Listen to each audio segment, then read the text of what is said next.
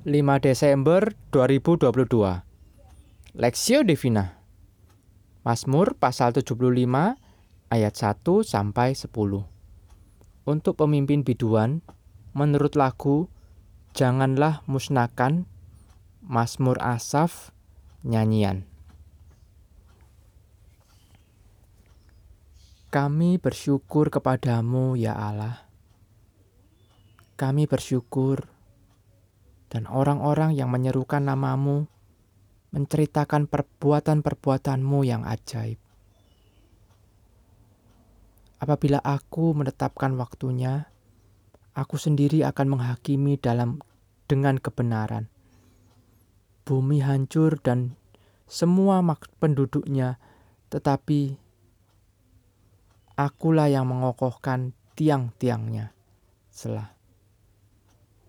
Aku berkata kepada pembual-pembual, "Jangan membual." Dan kepada orang-orang fasik, "Jangan meninggikan tanduk. Jangan mengangkat tandukmu tinggi-tinggi.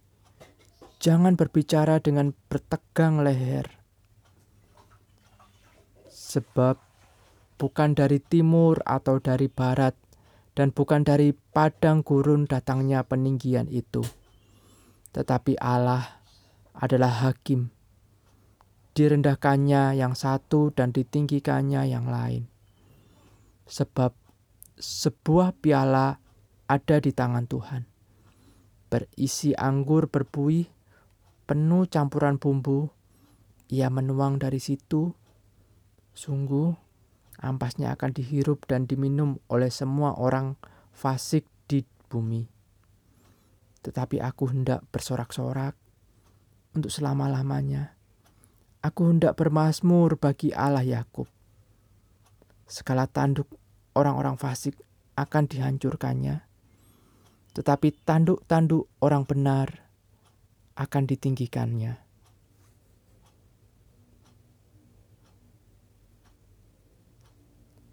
Hakim yang adil, perspektif tetapi Allah adalah hakim. Direndahkannya yang satu dan ditinggikannya yang lain. Mazmur pasal 75 ayat 8. Suatu hari, seorang ibu yang setia melayani Tuhan mengeluh tentang betapa Tuhan begitu tidak adil dalam hidupnya. Dia melihat sekeliling dan mendapatkan Orang jahat berkuasa dan orang fasik hidup dalam kekayaan. Melihat kondisi itu, dia mempertanyakan mengapa orang yang mengasihi Tuhan seperti dirinya hidup dalam penderitaan dan kesusahan. Mungkin hal serupa terjadi dalam kehidupan orang Kristen. Bahkan diri kita meragukan keadilan Allah karena melihat orang fasik berkuasa. Mazmur 75 ini membawa kita ke dalam sebuah perenungan bahwa Tuhan berada di atas segala kekuasaan dan peradaban manusia. Sehingga si pemazmur mengajak umat untuk tidak takut, tetapi mencari Tuhan sebab dia berkuasa dan akan membela umatnya. Dia akan memberikan penghukuman sesuai dengan kebenarannya. Tuhan sendiri yang akan menghancurkan tanduk orang fasik dan akan mengangkat tanduk orang benar cawan murka Tuhan akan ditelan oleh orang-orang fasik yang meninggikan dirinya terhadap Tuhan. Tuhan adalah hakim yang adil. Bagi mereka yang mengasihi dan setia kepadanya akan ditinggikan, dan orang fasik akan dihancurkannya. Keyakinan seperti itu akan memberikan kita ketenangan, sekaligus menjadi pengingat bahwa Apa pun yang kita lakukan takkan luput dari penghakiman Sang Hakim yang adil. Oleh karena itu, tinggallah dalam jalan kebenaran dan tetaplah setia meski hidup dalam dunia yang penuh ketidakadilan. Kita mungkin pernah mengalami ketidakadilan dalam hidup, namun percayalah kepada Tuhan dan berharap kepadanya, maka Dia akan memperlihatkan keadilannya. Kita tahu bahwa Tuhan tidak pernah tidur, lalai, ataupun sibuk, sehingga tidak memperdulikan kita. Tuhan meninggikan dan merendahkan menurut hukumnya yang benar dan adil.